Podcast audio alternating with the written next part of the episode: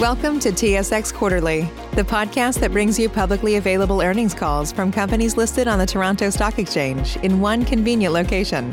Gone are the days of looking through confusing websites. You'll find the important information right here. Enjoy the call.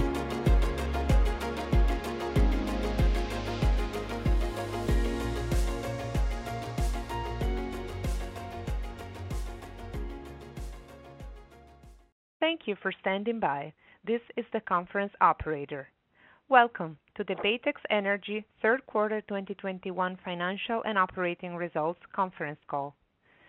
As a reminder, all participants are in listen-only mode, and the conference is being recorded. After the presentation, there will be an opportunity to ask questions. To join the question queue, you may press star then one on your telephone keypad. Should you need assistance during the conference call, you may signal an operator by pressing star and zero. I would now like to turn the conference over to Brian Ector, Vice President, Capital Markets. Please go ahead, sir. Uh, thank you, Claudia. Good morning, ladies and gentlemen, and thank you for joining us today to discuss our third quarter 2021 financial and operating results. Today, I am joined by Ed LaFehr, our President and Chief Executive Officer, Rod Gray, our Executive VP and Chief Financial Officer, Chad Lundberg, our Chief Operating and Sustainability Officer, Kendall Arthur, Vice President, Heavy Oil, Chad Kalmakoff, VP Finance, and Scott Lovett, our VP of Corporate Development. While listening, please keep in mind that some of our remarks will contain forward-looking statements within the meaning of applicable securities laws. I refer you to the advisories regarding forward-looking statements, oil and gas information, and non-GAAP financial and capital management measures in yesterday's press release. All dollar amounts referenced in our remarks are in Canadian dollars unless otherwise specified. And with that, I would now like to turn the call over to Ed. Thanks, Brian, and good morning, everyone. I'd like to welcome everybody to our third quarter 2021 conference call. I'm excited to highlight the momentum we continue to build. During the third quarter, we delivered strong operating and financial results, and we advanced our exciting new Clearwater play in Northwest Alberta with the two strongest initial rate wells in the play. I'll expand on our Clearwater development in a few minutes. As you will recall, earlier this year, we made a commitment to maintain capital discipline and maximize our free cash flow. We also made a commitment to allocate 100% of our free cash flow to reducing our net debt and strengthening our business. And I'm very pleased to say that is exactly what we are doing. During the third quarter, we generated 101 million dollars of free cash flow, resulting in year-to-date free cash flow of 284 million dollars. This free cash flow has been applied against our net debt, and our business today is that much stronger as a result. At current commodity prices, we now expect to deliver over 400 million dollars or $0.71 per basic share of free cash flow in 2021. This represents a record level of free cash flow for Baytex and is accelerating our debt reduction efforts. We now have line of sight to reaching our initial 1.2 billion dollar net debt target during the second quarter of 2022. We have also taken proactive steps to reduce our outstanding long-term notes, which lowers our financing costs and increases our adjusted funds flow. Rod will touch on this in a few minutes. During the quarter, we delivered adjusted funds flow of 198 million dollars or $0.35 per basic share and generated net income of 33 million dollars or $0.06 per basic share. We realized an operating netback of 39 dollars per BOE, which is up from 34 dollars per BOE realized in the second quarter. Production during the quarter averaged 79,900 BOEs per day, 82% oil and NGLs, and reflects strong performance across our light and heavy oil assets in Canada, with volumes up 2% over the second quarter, while our Eagle Ford volumes were lower due to the number of wells brought on stream. Exploration and development expenditures totaled 94 million dollars and included the drilling of 47 net wells. Last quarter, we highlighted our Peavine lands in Northwest Alberta, where we are targeting the Spirit River formation, a Clearwater formation equivalent. In August 2021, we executed a second strategic agreement with the Peavine Métis Settlement that covers an additional 20 sections, bringing our total Peavine acreage to 80 contiguous sections. We currently have five producing wells on our Peavine acreage, and production has increased from zero at the beginning of this year to approximately 1,900 barrels per day currently. Our three eight lateral wells continue to outperform type curve assumptions, and two of these wells rank as the top initial rate wells drilled to date across the play. At current commodity prices, the Clearwater generates among the strongest economics within our portfolio, with payouts of less than six months, and has the ability to grow organically while enhancing our free cash flow profile. As we continue to progress our development plan, we have committed to drill four additional Clearwater wells during the fourth quarter. We expect these wells to come on stream late 2021. In addition, as part of our 2022 plan, we are working with the Peavine Métis Settlement and are prepared to execute an expanded program of up to 18 wells. To date, we have de-risked 20 sections of land, and pending further success, we believe the play holds the potential for greater than 200 locations. In addition to our Clearwater development, our heavy oil program kicked off during the third quarter and included drilling two net Bluesky wells at Peace River and 14 net wells at Lloydminster. On the light oil side, we brought 37 net Viking wells and 3.4 net Eagle Ford wells on stream. In addition, we drilled two 100% working interest wells in the Duvernay, and initial flowback rates are very encouraging. Our operational execution was excellent across our entire portfolio and sets us up for strong fourth quarter results. I will now turn the call over to Rod to discuss our balance sheet and risk management. Thanks, Ed, and good morning, everyone. As Ed mentioned, we have taken proactive measures to reduce our debt levels. Our net debt, which includes our credit facilities, long-term notes, and working capital, totaled 1.56 billion at September 30th, 2021, which is down from 1.85 billion at December 30th, 2020. As of September 30th, 2021, we had 471 million of undrawn capacity on our credit facilities, resulting in liquidity net of working capital of 454 million dollars.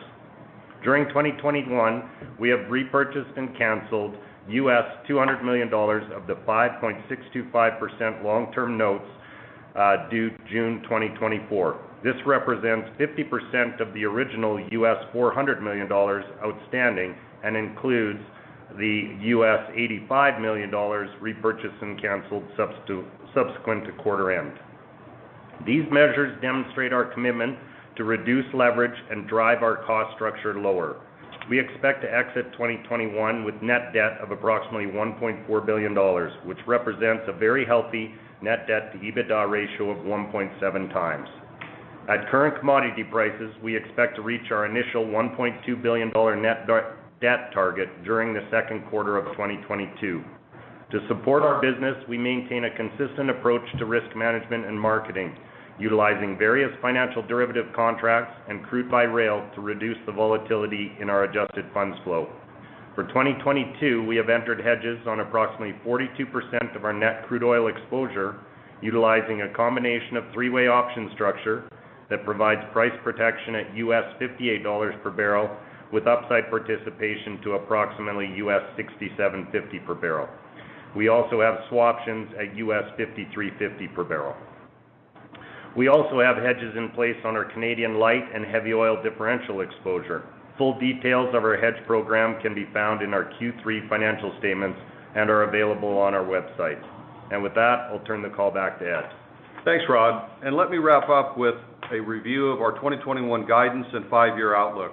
As a result of our strong operating performance through the first nine months of 2021, we are tightening our production guidance to 79,500-80,000 BOEs per day, up from 79,000 to 80,000 BOEs per day previously. And as we have discussed, we are intensely focused on maintaining capital discipline. The Clearwater has emerged as one of the most profitable plays in North America, and our 2021 appraisal program has delivered exceptional results. As a result, we will drill four additional Clearwater wells during the fourth quarter. This includes two wells on the same pad as our highest rate well drilled to date, and one appraisal well on the recently acquired 20 sections of land to the north. Accordingly, we are tightening our forecast exploration and development expenditures range for 2021 to $300 million-$315 million, as compared to $285 million-$315 million previously. We have also fine-tuned several of our cost assumptions, including our interest expense guidance, which is 3% lower due to the early repayment of long-term notes and our lower net debt. Our 2022 capital budget is expected to be released in early December, following approval by our board of directors. We will update our five-year plan at that time to include drilling opportunities on our Clearwater lands.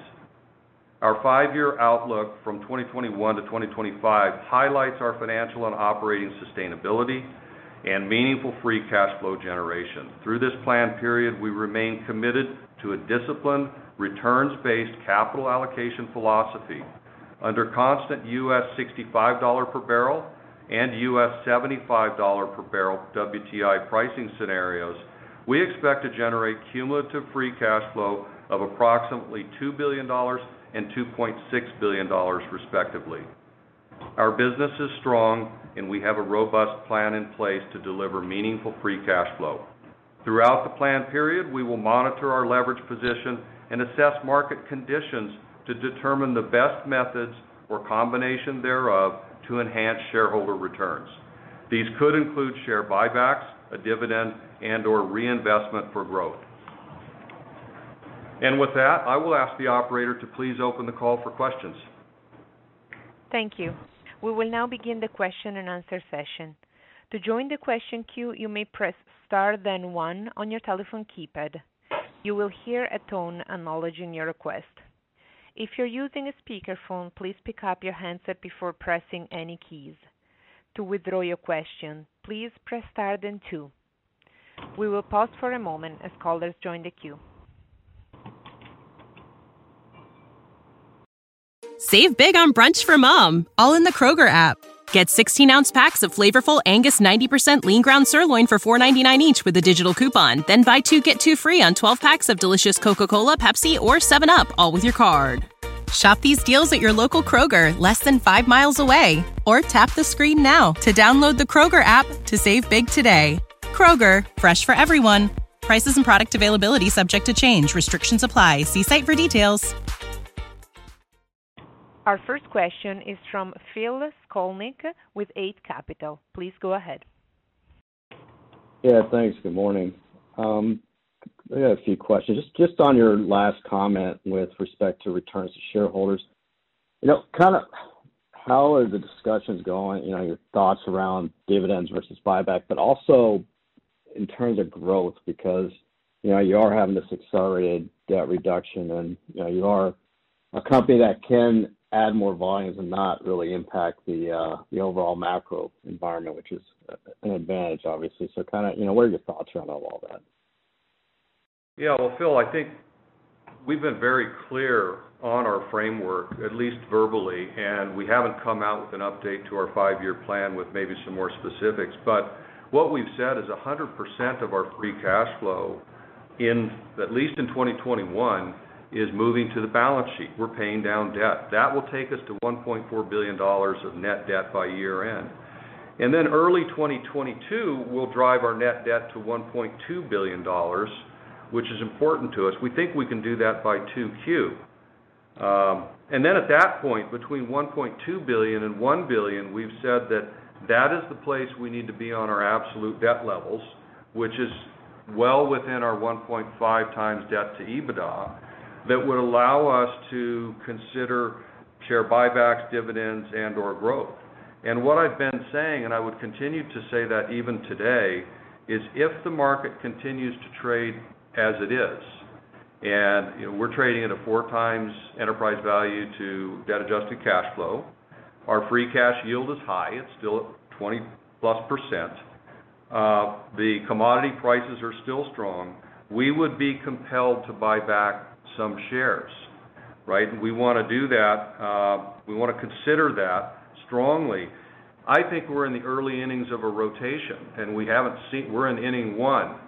Uh, four times EV to DACF doesn't get us real excited when historically we've been a lot higher than that. So at an absolute or relative level, those are still pretty attractive uh, levels. And when you look at our free cash yield, it can't stay there at 20%. Our share price has to re-rate, and it has been, but it's only been doing that on the basis of the commodity price rising up to 70 to 80.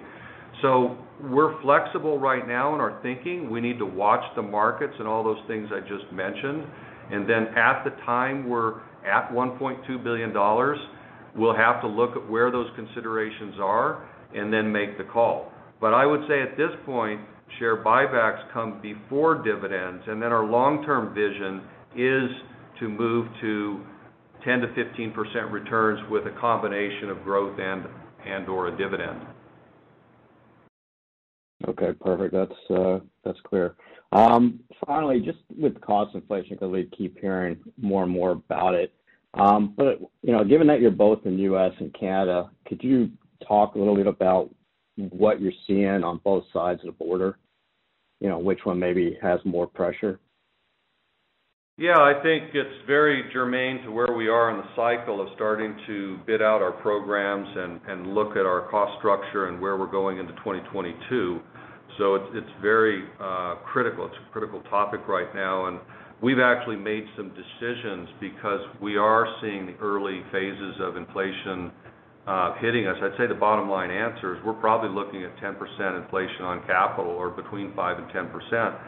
But having said that, we've already made some decisions to level load our rig activity, which we felt was crucial. Uh, we wanted to, for example, the fourth quarter, uh, we've decided to drill four wells, two additional wells in the Peavine. Um, we're kicking off some other activity as well. We're moving to the high side of capital for 2021, but with high end of production.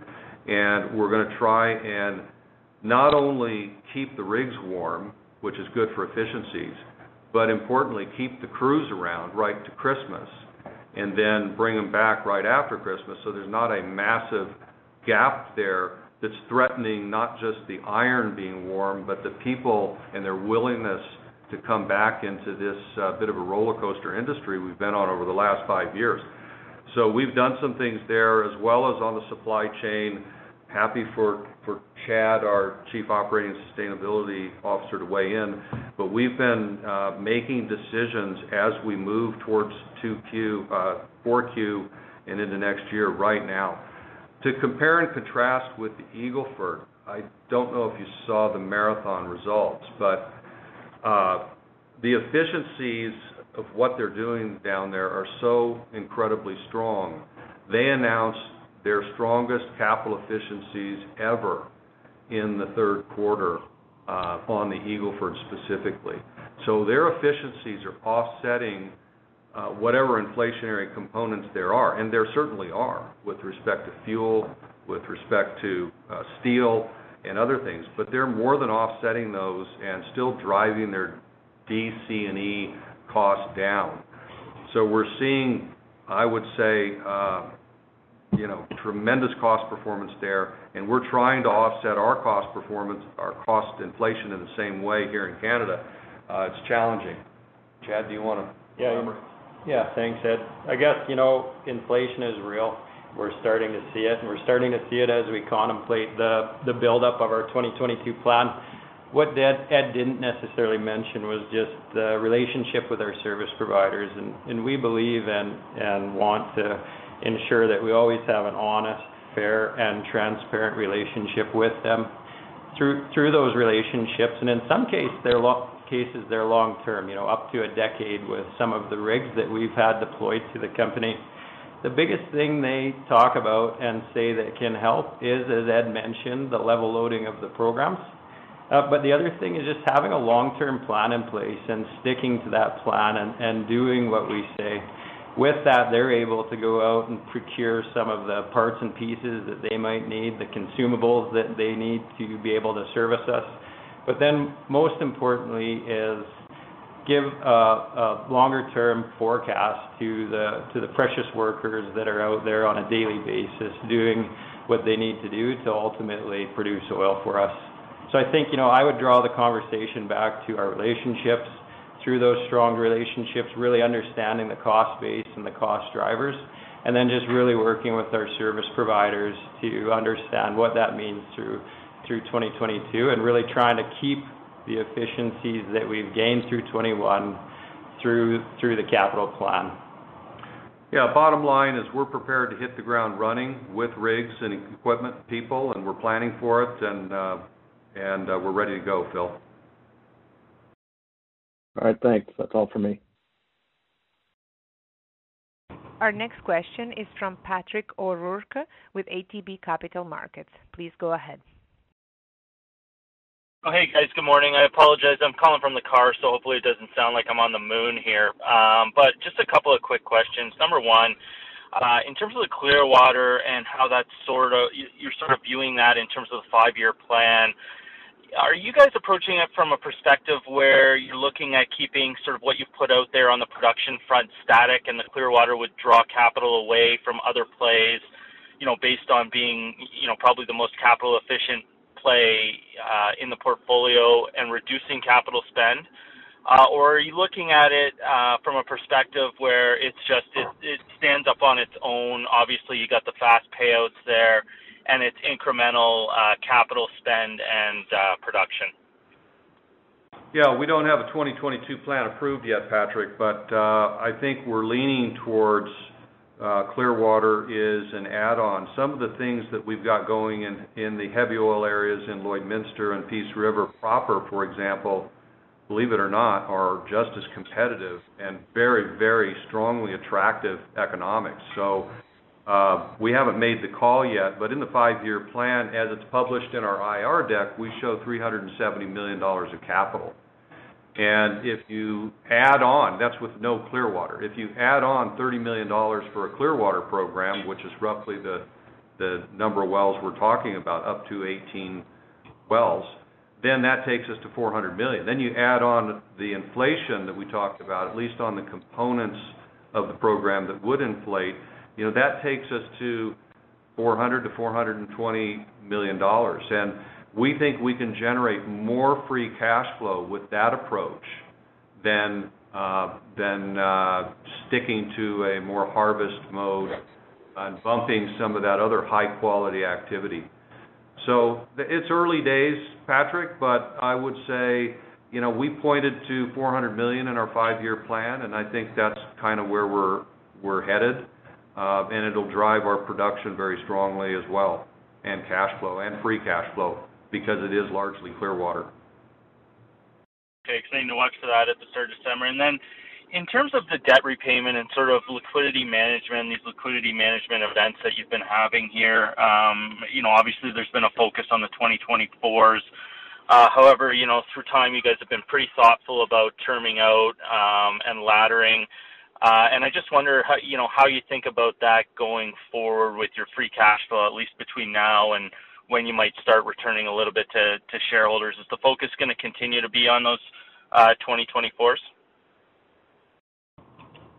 Sure, Patrick, I can answer that. It's Rod. Um, I think historically, we've seen those bonds trade at a slight discount, but I think they, along with share prices and commodity prices, have all moved up. Our focus is probably gonna stay on the 2024s, which is the near-term maturity. Our break even actually buying those and paying the premium right now is just two months. Um and so and they become callable at par in June of next year. So I think the focus will be there unless we see something different in terms of the trading. But ultimately, so the 2024s or that 400 million, we don't see that being part of our long-term structure, so wouldn't be refinancing around that.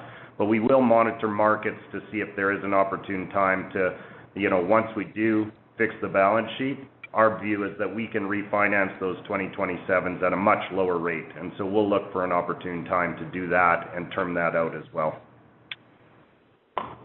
Okay. Thank you very much. Our next question is from Jeremy McCrea with Raymond James. Please go ahead. Yeah. Hi, guys. This uh, question relates to your Clearwater here a little bit more. Um, I know you guys have been active in Peavine, but I see you guys just spud another Clearwater well, uh, quite a bit more north here again. I'm just wondering, when you look at your entire Clearwater potential acreage, just from a lot of the, you know, the old legacy Seal assets, like, how prolific do you think the Clearwater exists throughout all of this land? Like, is there more than just Peavine here as well, too? And, um, just as a bit of a follow-up, just given where oil prices are, you know, you know, what's the strategy in terms of paying down debt as opposed to, you know, kind of the saying, you know, make hay while the sun's shining here and just and and going to accelerate a lot more of this drilling? Yeah, well, let me take the the Clearwater question, then we'll go to your further questions. But uh, we, in the the four wells that we announced that we're adding to the 4Q program, one of those was that Spirit River well that's up. Uh, it's really quite close to our Seal main battery up in up in the main field. Uh, and then the other three are on Peavine. And that one well has been drilled, completed, and is being brought on stream. It's a six-legger. It's in a little bit thinner rock. Um, it could be, you know, probably not the same type of permeabilities that we see in other areas. But I think, you know, what we're seeing in that area is it has the potential to be uh, on the 150 barrel a day, 150,000, 100 to 150,000 BOE um, uh, EUR. So kind of the core of, uh, not necessarily Marten Hills, but the average Clearwater well does about that, and that's what we're hoping for. It's very early up there. We have said we've got 100 to 120 sections of land that are attractive or potentially attractive for Clearwater. And what I'd say about that is just the southern area alone looks like it could grow to potentially 10,000 barrels a day over time. And then if you add some of the stuff in up north, that might work, some will work, some won't. I would say that's more infilling and holding flat our Peace River business at around 13,000-15,000 barrels a day. So, I wouldn't... You know, it's gonna add a ton of value for sure, but uh, it's early, and we'll announce those results probably in early December. We'll have an IP30 around that time. Okay.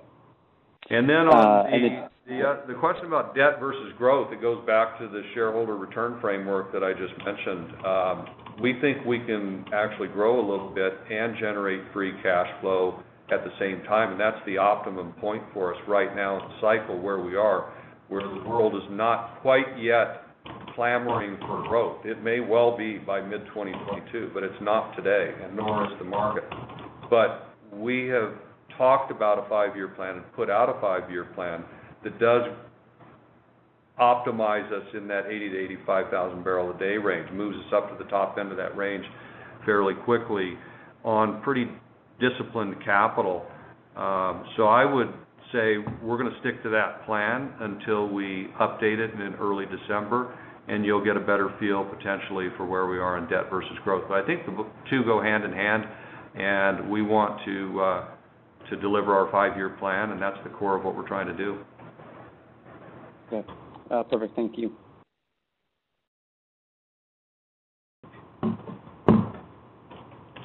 There are no further questions registered at this time. I would like to turn the conference back over to Brian Ector for any closing remarks. All right, uh, uh, thanks. Thanks, uh, Claudia. Pardon me, sir. I'm sorry. I'm sorry. We actually have one more question. Sorry about that. Okay. It's actually- Let's take the one more question, please. Thank you, sir. It's from Josh Young from Bison. Please go ahead, sir. Hey, guys, great results. Wanted to ask two two quick things. One, on the Eagle Ford, it sounded like there were fewer wells that came online, and that drove uh, slightly lower volumes. Do you guys expect that to uh, there to be increased activity there, or is that uh, kind of a lower production rate expected going forward?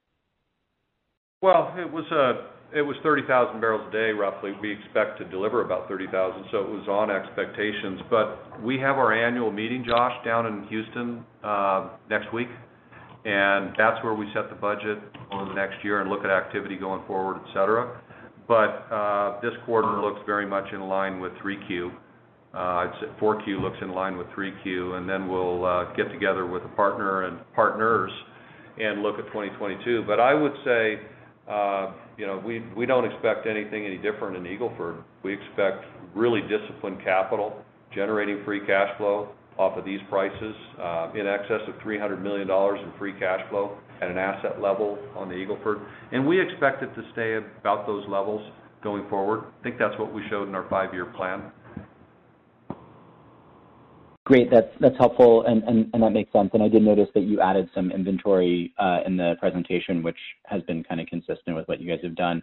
And uh, the one other question is on the Duvernay, which is maybe your least favorite topic. But um, you guys, it looks like have some good additional early uh, well performance on these next two wells. Um, What are your thoughts kind of medium to longer term on the Duvernay, given your success at Clearwater and elsewhere? Where does that fit into the portfolio, and how do you guys think about it from a strategic perspective longer term? Well, it's the biggest potential growth engine in the company, Uh, the biggest physical growth engine. We've already said that it can go to 20,000 barrels a day. We have a contiguous land position of 200 sections, and we've de-risked now with these two wells all the way to the south. So these are our furthest southerly wells. One's in its 15th day of the flowback, the other's in its end of the first week of the flowback or 10 days, possibly. Uh, it's early, but this second well is producing at the highest oil rates and probably BOEs that we've ever seen in the play. So we're honing the formula, we're de-risking the land, we're holding the land, and we're honing our execution formula to get a breakthrough in rate and productivity, but also in capital and cost delivery. And we haven't yet uh, fully delivered on those two things, but uh, we'll certainly continue to hold it and de-risk it. As I've said before, there's probably a commercial opportunity for some consolidation in the basin. But we would expect that, as I said earlier on one of the other questions, if the world or if the market or if the investors are looking for growth, we have, not just in the Duvernay, but across our heavy oil portfolio and the Peavine, um, and the way we do land bolt-ons and tuck-ins, we have ample inventory to grow this company. Um, but we're not ready for it now, so we're de-risking, we're holding the land, land and we're uh, honing our execution formula. But we're very excited about these wells. And we'll announce IP30s in early December on those, Josh. Great. Thank you very much. And this concludes the question and answer session. Uh, back over to you, Brian. All right. Uh, thanks, Claudia. Thanks everyone for participating in our third quarter conference call today. Have a great day. This concludes today's conference call. You may disconnect your lines. Thank you for participating, and have a pleasant day.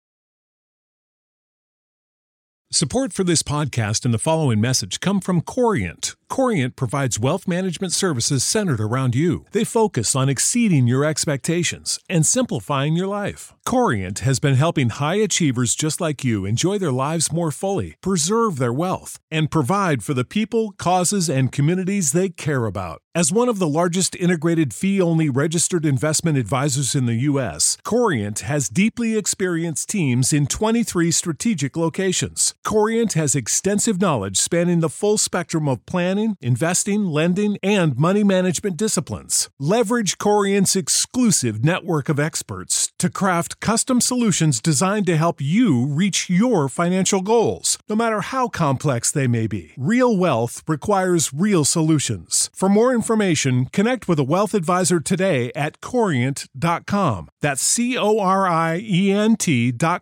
Corient.com. Save big on brunch for mom, all in the Kroger app. Get 16 ounce packs of flavorful Angus 90% lean ground sirloin for $4.99 each with a digital coupon. Then buy two get two free on 12 packs of delicious Coca Cola, Pepsi, or 7UP, all with your card. Shop these deals at your local Kroger, less than five miles away. Or tap the screen now to download the Kroger app to save big today. Kroger, fresh for everyone. Prices and product availability subject to change. Restrictions apply. See site for details.